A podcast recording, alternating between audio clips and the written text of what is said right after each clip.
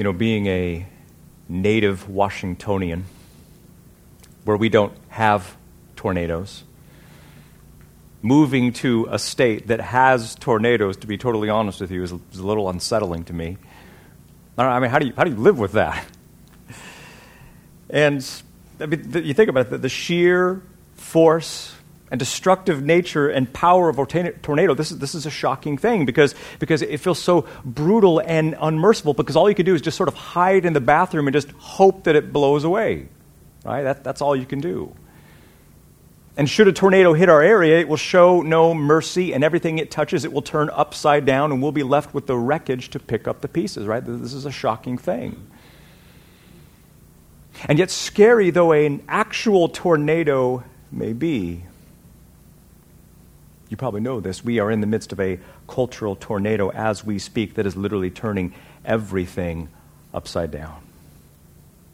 And this is nothing new, right? I mean, ever since the virus of sin was unleashed in the garden at the beginning, it has been creating a, a culture of chaos. The difference between then and now is that now we have Twitter and YouTube so that we can see these things before our very eyes. But think about it. Think about it just for a moment. How much things have capsized even in just the last few years? Dogs are treated like kids. Kids are treated like dogs. Men act like women. Women act like men. Adults attack kids. Kids teach adults. Humanity is, is good, but past generations are evil, of course. Feelings, not facts, determine what is true. Bullying is anything that makes me uncomfortable. Bigotry is any opinion that differs from my own. You must validate my subjective feelings, no matter how irrational they may be. Religious authority, bad. Secular authority, good, depending on what side of the aisle you're talking about. Black lives matter. No one disputes that, of course. That's patently obvious. Unless, of course, you're talking about black babies in the womb, then not so much defund the police, but of course, keep funding abortion clinics. Do, do you see? This is madness. This is madness. This, this is a cultural tornado obliterating everything in its path that is good and right and true. And yet, and yet, I don't want you to misunderstand what I'm doing here this morning. I'm not merely here to gripe and moan about how wicked the culture is. I'm not here to talk about how, how great America used to be before we lost it to the liberals. No, I have an agenda this morning. I have a way forward. I have a solution. And the solution is in a culture of chaos where truth is relative, where people can't even agree anymore on what a man or a woman is, what we need to do more than ever is to hold the line and to tell the world that God has spoken. God has revealed himself to the world, and he has revealed himself in a book that isn't just some book, but it is an encounter with the living, all satisfying God through the words on the page. And you see, loving and trusting this book as the treasure of our souls is exactly why we're beginning this morning a new series on Psalm 119. Psalm 119, as you know, is a 176 line poem, and every single line in that poem is about one singular subject the supremacy and the centrality and the absolute sufficiency of the Word of God. Think about that. The longest chapter in the Bible is about the Bible. What that means is that God is communicating through His Word that the most important thing in life is His Word. Why? Because His Word isn't just true, it is truth itself.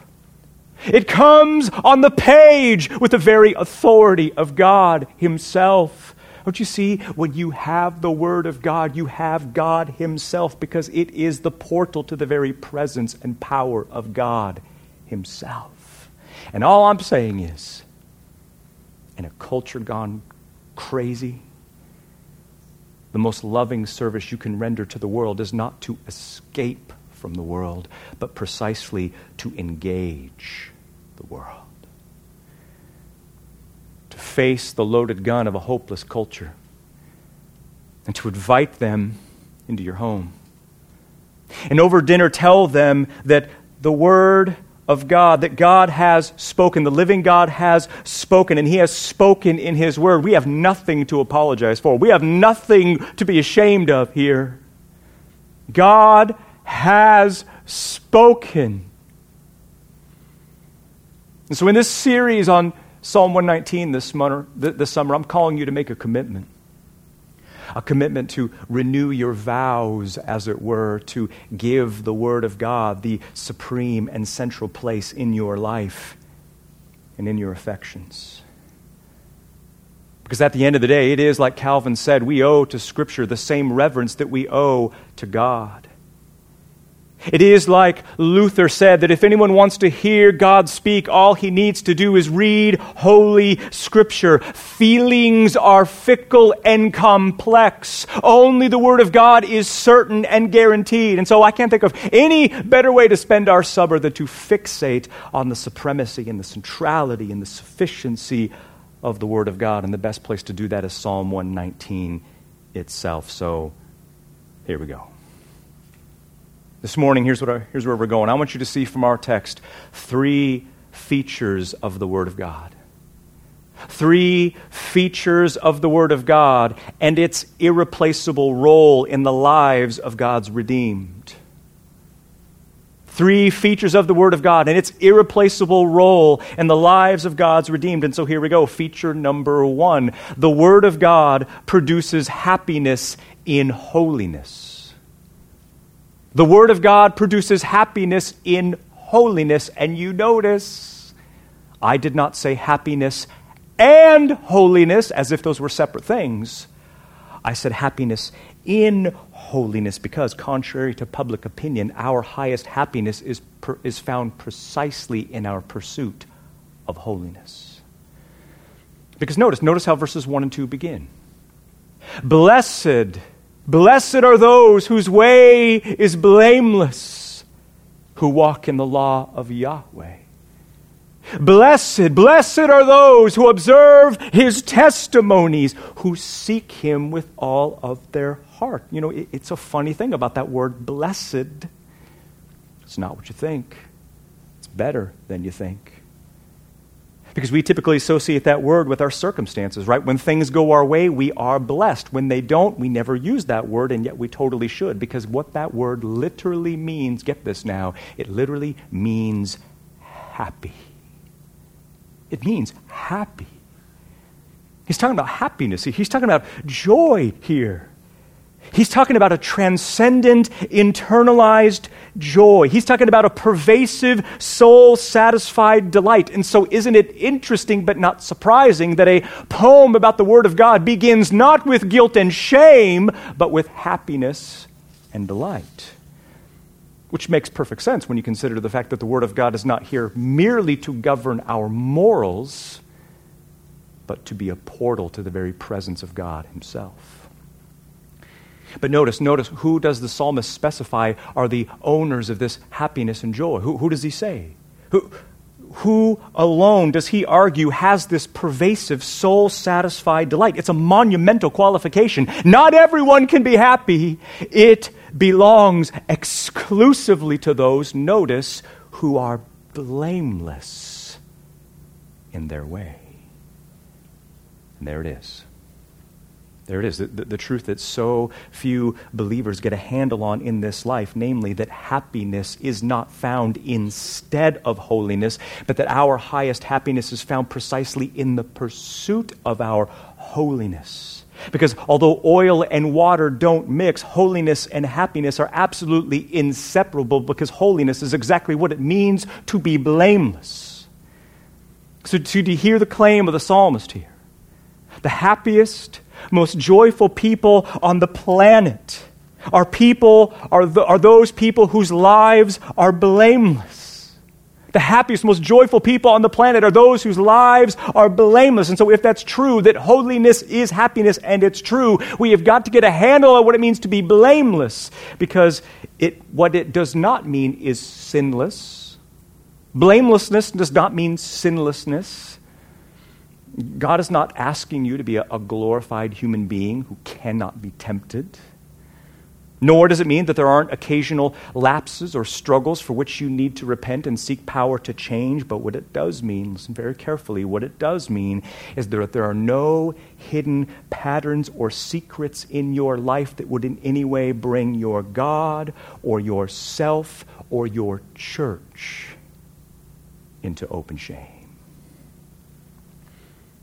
Means there are no scandals, no secrets no skeletons, no, no shame, nothing hidden, that there's nothing to hide. To be blameless is to have a radically transformed, albeit imperfect life that by sovereign grace puts Jesus Christ on display.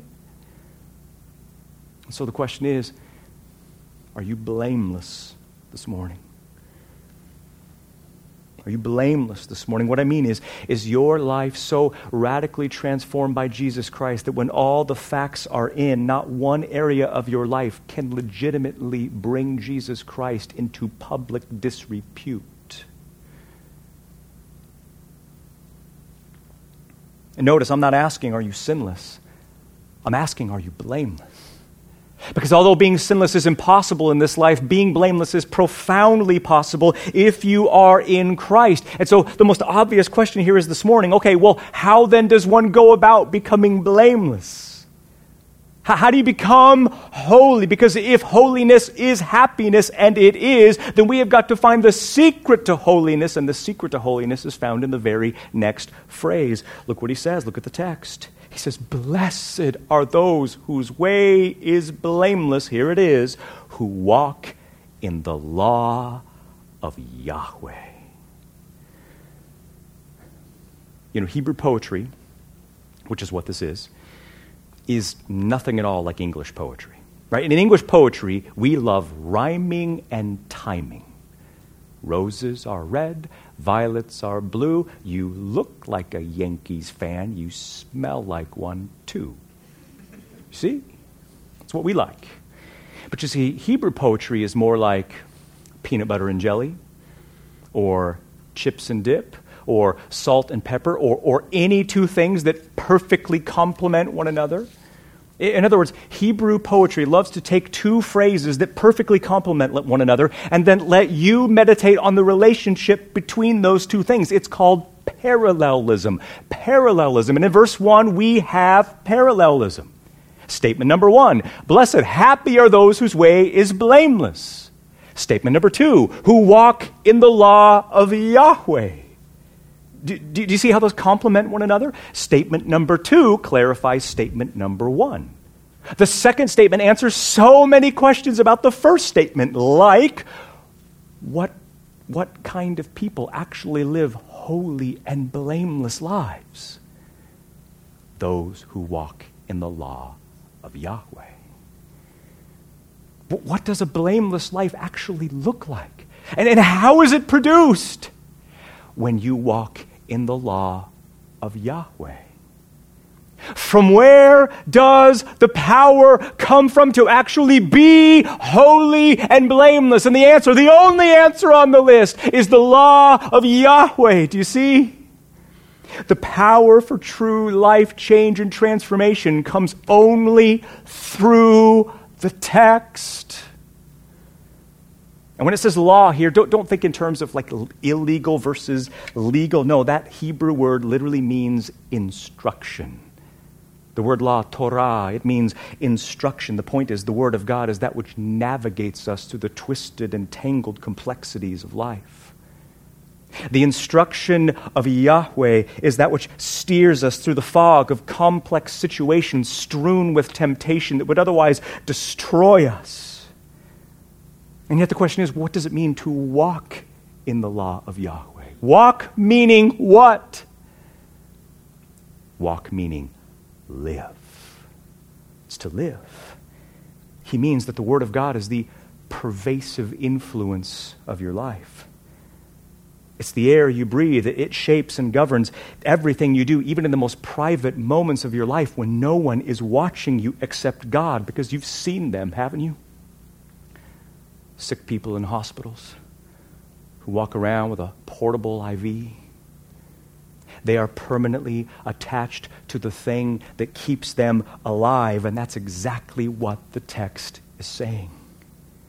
To walk in the law of Yahweh is that moment by moment, second by second, conscientious clinging to the Word and conforming to the Word. So you can see it, can't you? How the Bible wants you to use the Bible. It's not enough just to know some facts about the Bible. Rather, we have got to have an IV drip line relationship to the Bible. Meaning what? How do you do this? How do you make the Word of God be the pervasive influence of your life? And I don't know any other way to do it. You have to first read the Word, which is obvious, but you have got to read it up and down till you can almost see the words on the page when you close your eyes. You get it absorbed into the bloodstream of your soul through daily meditation. And then here's the key in real time, you must recall the word, you must recite the word, and you must rely upon the power of the word as you go throughout your day. You see, we just actively integrate the Word of God in every single thing that we're doing. I mean, we do this all the time with other stuff, all day long. We meditate all the time, don't we? Because I don't know about you, but, but so much of my thought life is not governed by God's Word. Hours of thoughts, thousands of words that I can never take back, suspicious motives that I have that I never question, regrettable actions and, and words made on impulse Angry, bitter, selfish thoughts just glide through my head, and so much of it is not leashed and constrained by the Word of God. Don't you see? This is the secret. The moment by moment attachment to God's Word is the secret to holiness, and it's the secret to happiness, because in the Bible, those two things are the exact same thing. Let me take it from the psalmist. The more holy you are, the more happy you become, and those things are only produced by the sacred text. But then in verse 2, you notice he begins the exact same way. Blessed, blessed are those who observe his testimonies, who seek him with all their heart. And there it is again. The, the promise of happiness, the guarantee of gladness. Blessed, happy are those who observe his testimonies. And yet, what, what does it mean to observe his testimony? What's a testimony? Well, it just simply means that God has testified. God has testified about his character. He has testified about what he's doing in the world. He has testified about what he demands from his people. So to observe his testimony simply means that your life is nothing more than self leveling concrete. In other words, whatever God says, whatever God has revealed in His Word, your life will perfectly conform to the contours and shape of the text, which sounds radical, doesn't it? That whatever God says, whatever God has revealed, that your life is just going to conform to that. It's just going to take the shape of the text. I mean, that sounds radical, doesn't it? That's exactly what it is. Because notice the parallelism, the second half of the verse, verse 2. Blessed are those who observe his testimonies. Notice, who seek him with all of their heart. Did you see how, see how those two statements complement one another? It's profound. It, see, it's not true obedience to God's word if you are not seeking Him with all of your heart.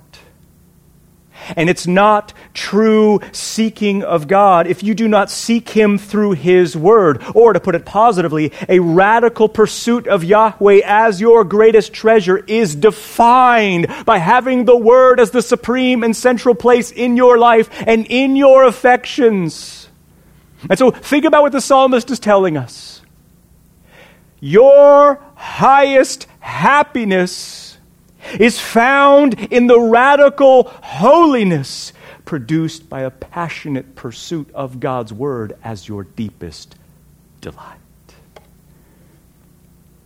In other words, when we are at our holiest, we are at our happiest, and that happy holiness or holy happiness, or however you want to put it, is found, is produced precisely by the power of the Word. The question is do you, do you believe that? Do, do you believe that's even possible? That, that happiness could be holiness, and that holiness could be happiness, and that all of it is produced by the power of the Word, which isn't just some piece of literature, but it is the portal to the very power and presence of God Himself. That's not, that's not just possible, that is guaranteed. And I don't know how much you know about this thing called deep fake. You heard of this? It's an incredible thing. Deep fake, apparently. People are getting so good at artificial intelligence that they are able to make videos where people say things and do things that they've never said and they've never done. And it's nearly impossible to tell that it's a forgery. I mean, you can frame people for doing just about anything.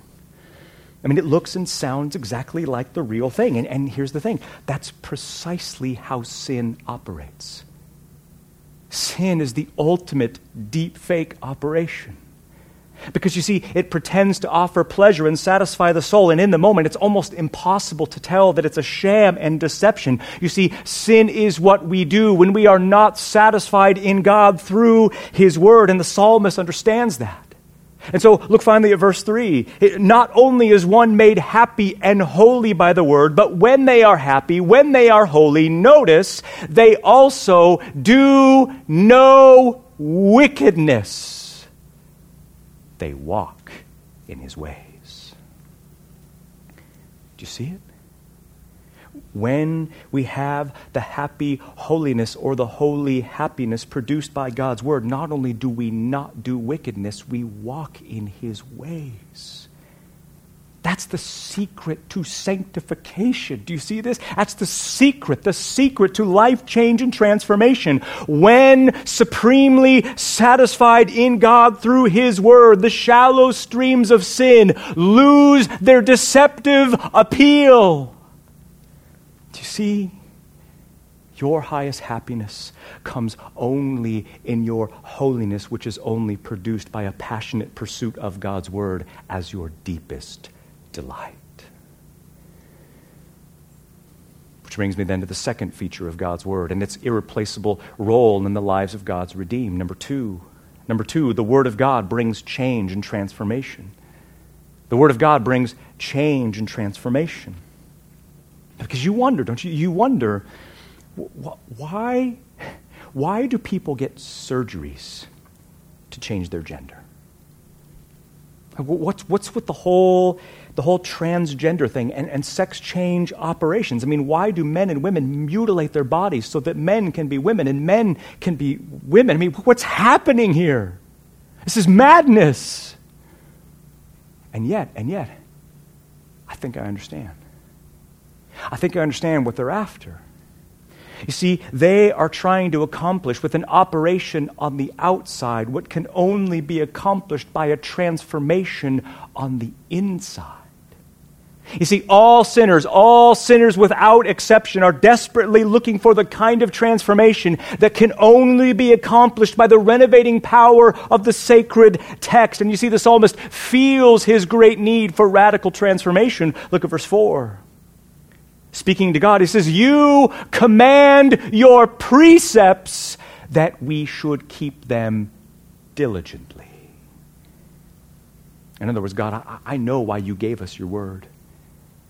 I know why you have revealed yourself to human beings. I know the meaning of the text, and the meaning is that God wants us to keep His word with diligence. He understands this. Meaning that when God speaks in His word, He's not offering suggestions or optional advice, but rather He is giving us binding obligations of infinite authority. You have to understand the Word of God comes down to us loaded with the very authority of the God who spoke galaxies into existence. You see, God speaks through His Word. And He expects us that when we read, we understand that when our eyes pass over the text, we see it as binding and non negotiable. And the inspired poet gets this. You commanded your precepts that we should keep them diligently diligently. In other words, radical obedience to God's word. That's what he's talking about, as opposed to what? As opposed to what? Superficial obedience, selective obedience, delayed obedience, external obedience, begrudging, reluctant, joyless, half hearted obedience. You see, God has zero interest in mere external conformity to a code of ethics when we would much rather be sinning. Rather, what delights the heart of God is that when His word is such a treasure to us that we delight to do what He commands. Look at Psalm 119, verse 11. Skip down a few verses. In your heart, I treasure your word that I may not sin against you. Verse 32 I run, I sprint the way of your commandments, for you have enlarged my heart. Verse 35 get, get the load of his language. Make me walk in the path of your commandments. Why? For I take pleasure in it. Verse 60 I hastened, I hurried, and I did not delay to keep your commandments. That is diligence.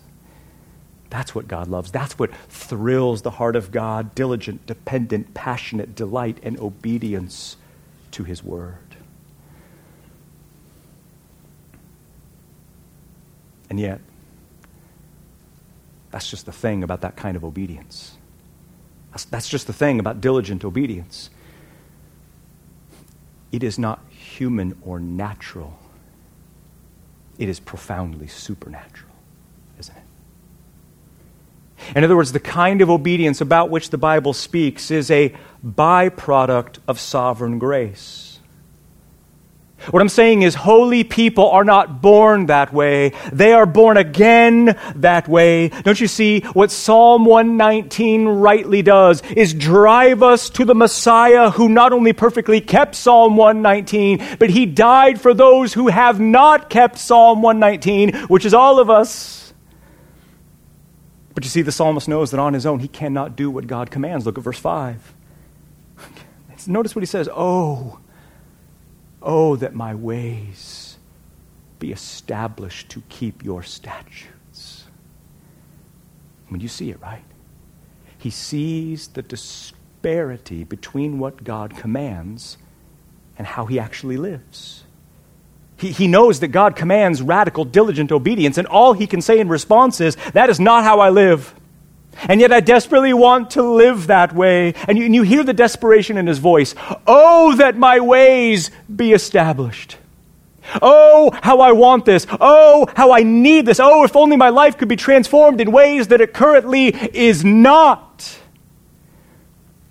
And I just want you to know that, that God is glorified not only by the transformation, but by our longings for transformation.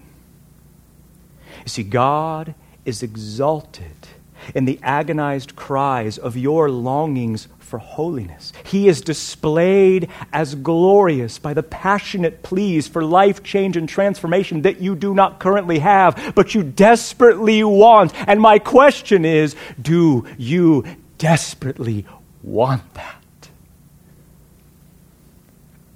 Do you have the same raw, driving passion of the psalmist? Oh, that my ways be established to keep your statutes.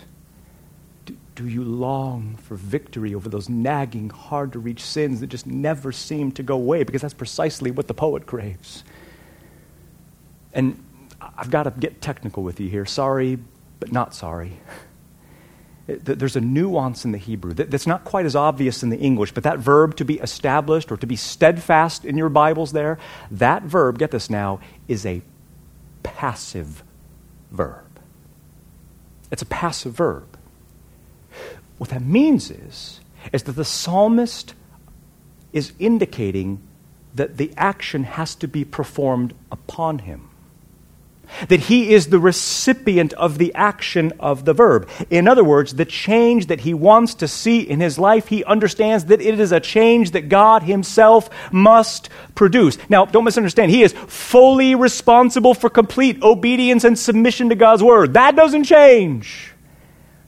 But at the end of the day, the verb indicates that he knows that true transformation in his life must happen by the power that God supplies. He is, get this now, responsible to be transformed. And this is exactly what Christ means in John 15 5. I am the vine, you are the branches. The one who abides in me and I in him, this one bears much fruit, for apart from me you can do nothing. Because Christianity, you understand, it is not a willpower religion, but rather it is that which looks to Christ for the power to do what God commands, which is so liberating, isn't it? Just so liberating. God is so for us in Christ. I mean, God is not like Pharaoh who commands that we make bricks without straw and then beats us when we don't meet the quota. No, no, God supplies in His Son through His Word the very power to do what He commands and the very power to avoid what He forbids. And then, and then He's got the audacity to reward us at the end for everything that's done in dependence upon His Son, because that's who God is. That's what Christianity is. And the psalmist understands perfectly that radical obedience is produced by radical dependence. And so his statement here in verse 5 this is a declaration of radical dependence. Make this your prayer, even especially when you're tempted. Oh, oh, that my ways be established to keep your statutes. But then notice the progression of his thinking. Verse 6. He longs for his whole life to be brought in, into conformity to the Word of God, right? Right? When, if my ways are established according to God's Word, notice, then, then I will not be ashamed. And the Hebrew says, when I look upon all of your commandments. You know, because we all know, we all know the disappointment of, of watching a movie based on a book that we love and being totally disappointed because the movie is nothing like the book, right? You ever had that experience? The story's been changed, that the characters are different, the ending is stupid. And you see, that's precisely how the psalmist feels about the movie of his life when he compares it to the book. His life doesn't match up to the sacred text, and yet he desperately wants it to, so that when he reads the sacred text, he is not stung by the bee sting of shame. What does it mean? What does it mean that he does not want to be ashamed when he studies the commandments of God? Well, what he does not mean is that he never sins or that he loses the ability to be tempted, although desirable in this life. That's just going to have to wait to another age. Rather, what he does mean, what he does mean is a life set free, get this now, from deliberate compromise and willful disobedience. He wants no areas of his life to be in secret rebellion. He doesn't want the, the shame of the sin that he tolerates. In other words, what he's after here is the holy pleasure of a clean conscience.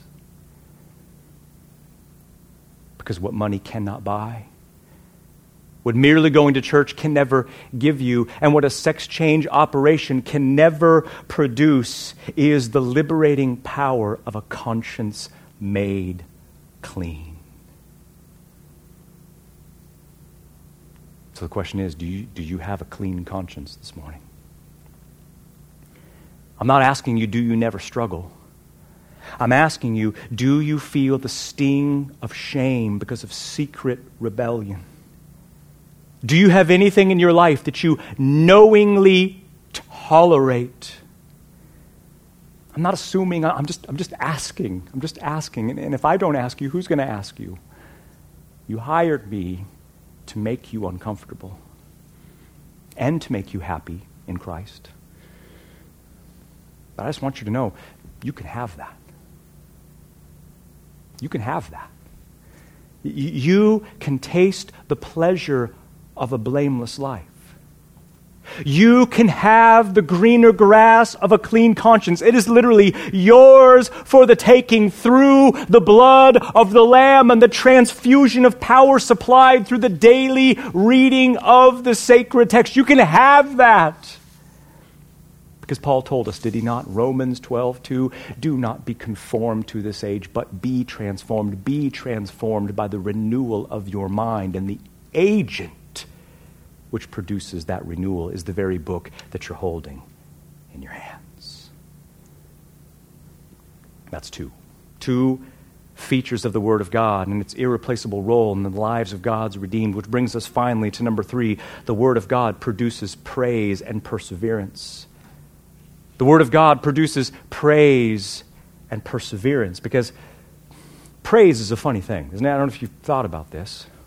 Worship, in other words, treasuring God is, is kind of a funny thing because God commands us to worship, doesn't He?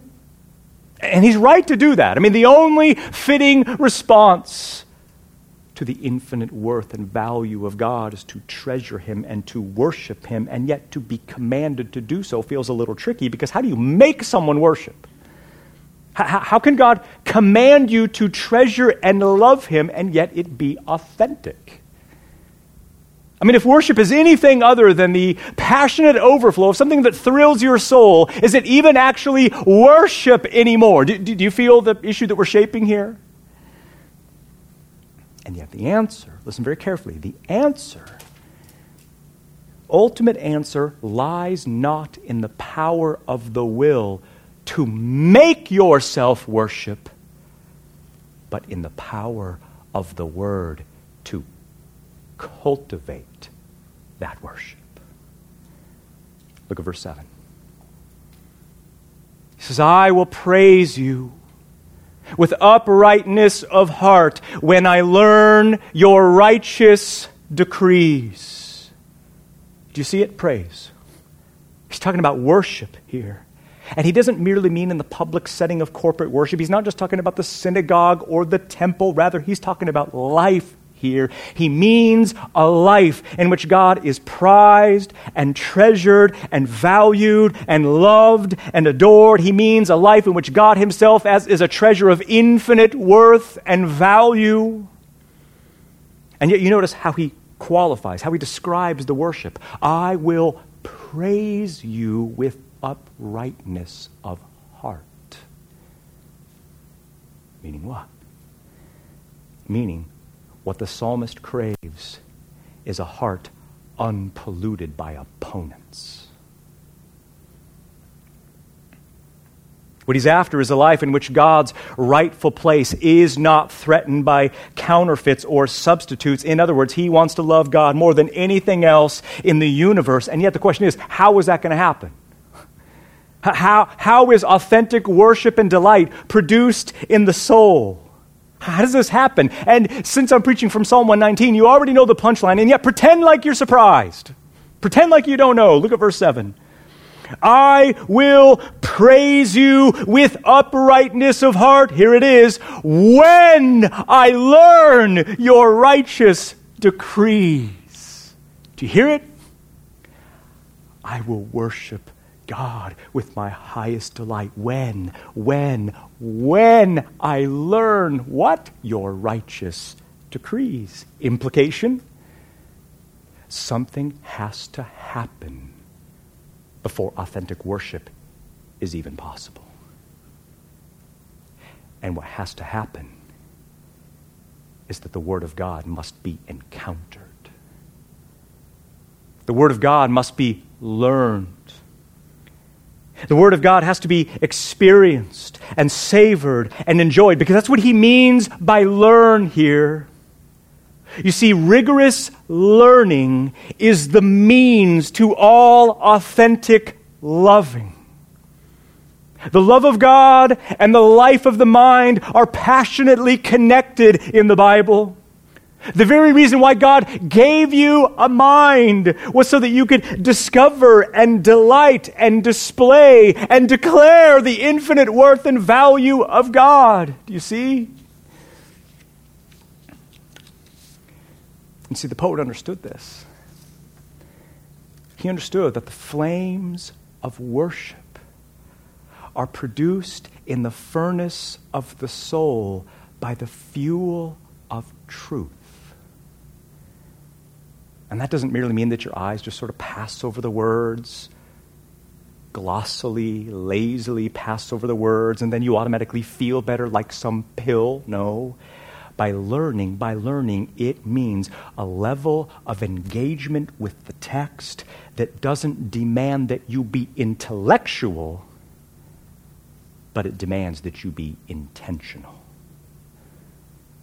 You don't have to be an academic to, ad- to adore God but you do have to be able to think.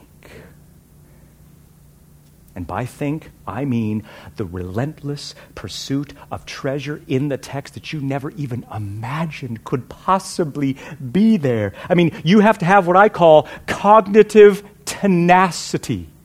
Mental dexterity, that is, the willingness to engage with even a single text of Scripture in its context as long as it takes until your soul is awakened to what is there in the text. You see, I want you to be greedy for the greater riches of the Bible. And the greater riches await those who work hard to see what's really actually there. I mean, there are hundreds of connections and meanings and implications in the Bible that don't leap off the page at first reading. At least for me. I've got to slow way down and I've got to start asking questions about those words and those connections and those meanings and implications. That is, my thinking has to become intentional. Because Heinz 57 ketchup used to have this slogan that justified how long it took for their ketchup to come out of the bottle. That was before they had the squeezy plastic kind. But you, you remember their slogan, right? The best things come, finish it, to those who wait. And I say, the best things come to those who meditate. See, if you cannot embrace the pain of learning, but you just have to have instant gratification with no effort, you forfeit the greatest rewards in this life. Are you hearing me? And seeing the savoring, the glory of God in the text is the greatest reward of all. And seeing and savoring the glory of God in the text is how our worship is produced. So, back to our little pickle about worship here. When God demands that we treasure in worship Him, He is not expecting those affections to come from nowhere, but from somewhere. And where that somewhere is, is the sacred text of Holy Scripture, seen and savored and read and studied and fixated and meditated and thought about and pondered. Because learning is always the means to authentic loving. So when you wake up in the morning and every cinder in your soul feels cold, and the last thing you feel like doing is reading the text of Scripture, you must crawl to the Word of God. Go to the text. Learn the righteous decrees of God, and the Word will ignite the cold ashes of your soul into the flames of affection for the living God, and then you will be able to say, I praise you with uprightness of heart. But you see, you see, the poet not only understands his needs for his need for God's power to praise, he understands his need for God's power to persevere. Look finally at verse 8. He says, I will keep your statutes. I will keep them. Do not utterly forsake me. Notice his resolution I will keep your statutes. I'm going to do this. I'm going to live this. I'm going to apply this. I'm going to live this out. The gentle, delicate fabric of my life is going to conform to the ironwork framework of the text. Whatever God says, whatever God reveals, I'm going to bend my life in conformity to the text. That's what he means by keep the statutes of God. And, and so the question is is that your passion? Do you desire that your life would be like a gentle, delicate fabric laid over the unbendable iron framework of the text, perfectly conforming to its contours? Do you desire that? I guess what I'm asking is no matter how inconvenient it might be at first, do you take the text as serious as if it were God Himself standing in the room? Because that's exactly what it is how you treat and respond and feel about the Word is actually how you feel about God Himself. And yet, you notice, don't you, the future tense of the verb? Notice, we, we, we need to notice things like this. I will keep your statutes. I will do this. This is going to happen. And you can tell this is not a one time act, but rather the perpetual pattern of his life will be a persistent obedience that perseveres to the very end. Because the Christian life, you understand, is not a, is not a, a one time profession of faith. The Christian life is a marathon for life. And yet, in declaring his conviction to persevere into the end, he's not being, he's not being proud or presumptuous because notice very carefully the second half of the verse. I will keep your statutes. Here it is. Do not utterly forsake me. How can he say that? I mean, does he know who God is? Does he really expect God is going to forsake him? Well, what does he mean here? You know what that is? You know what that is? That is a startling way of expressing his dependence upon the sovereign, sustaining power of God to cause him to persevere. He's not saying that God actually ever would forsake him. Rather, he's just simply saying that if God ever were to remove his sovereign enabling grace, he would never actually keep God's commands. He knows, he knows, without the transforming power of God's grace, there isn't a snowball's chance in the Texas sun that he is ever going to keep the statutes of God. It's never going to happen, and he's right. And this is healthy for the soul to acknowledge this. See, all this is is an Old Testament way of saying, apart from Christ, we can do nothing. That's all. The Father would never abandon us. Uh, Christ purchased our adoption, and it is certain and guaranteed and irrevocable. But never, ever forget that all we are is what Luther said at the end of his life Wir sind Bettler, das ist wahr. We are beggars. This is true. So my question is, have you, have you come to grips with your spiritual poverty this morning? Do you believe that even at our best, we are but spiritual cripples and beggars of grace? Because I'll just tell you right now the secret of the Christian life is that you must master the virtue of desperation. I mean, the self esteem movement is insanity. It is insane. Rather, we must despair in our worthless resources to live the Christian life and cast ourselves upon Christ for his endless ones. And you could just even take verse 8 and you could make it your prayer an expression of your radical dependence on the sovereign, empowering grace of God. I will love my family today. Do not forsake me utterly. I will be holy today. Do not forsake me utterly. I will not gossip or slander today. Do not forsake me utterly. I will not be controlled by greed or materialism. Do not forsake me utterly. I will be courageous with the gospel today. Do not forsake me utterly. I will not be harsh and critical. I will trust Christ for the impossible. I will treasure him as my deepest delight. Do not utterly forsake me. I close with this. I think it's clear, isn't it? I think it's clear that what's at stake in verses 1 through 8 is not merely our holiness and not merely our happiness, but rather our highest happiness in our holiness, which only comes when we radically pursue God's word as our deepest delight. See, that's what Christ meant in John 15, 8 when he talked about f- the, the fruit that brings glory to the Father, that proves that we are his disciples. And that, you see, is what a culture of chaos needs from us. You see, we are the real protesters. We are Protestants. We are the new reformers.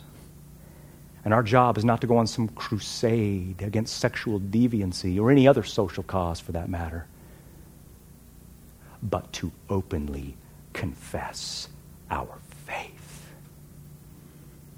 To declare the greatest news in the world that infinite joy is available through a crucified Savior who rules the world. And one day he will come back and establish his kingdom, and he will make in that moment all things be the way they ought to be. That's what a culture of chaos needs to hear.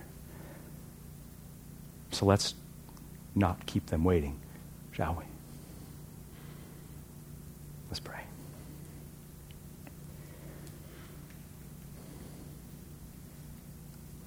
Oh Lord, we see that your word is the centerpiece of our lives, or at least it must be. Oh Lord, we understand that you're not merely interested in getting us to conform to some rules, to, to, to look good to public view. You want it all. You want it all. You want all of us. You will have all of us, or you will have no part of us. And Lord, we cannot do that on our own, and we gladly confess that. Oh Christ, we confess you as our vine. We are but branches. We look to you. We call out to you. We cry out to you in our spiritual poverty because you are everything. Everything that, that you are is everything that we were created to need and enjoy forever. You are the Messiah, which means, which means you are the answer to everything. And so, Messiah, we come to you. And we declare to you right now, and we ask you that you would that you would minister to us and help us and strengthen us and help us to not just know some right things about you, but to cling to you moment by moment, second by second, through your word. Thank you for this time this morning and for what a treasure Psalm 119 is. In your mighty name.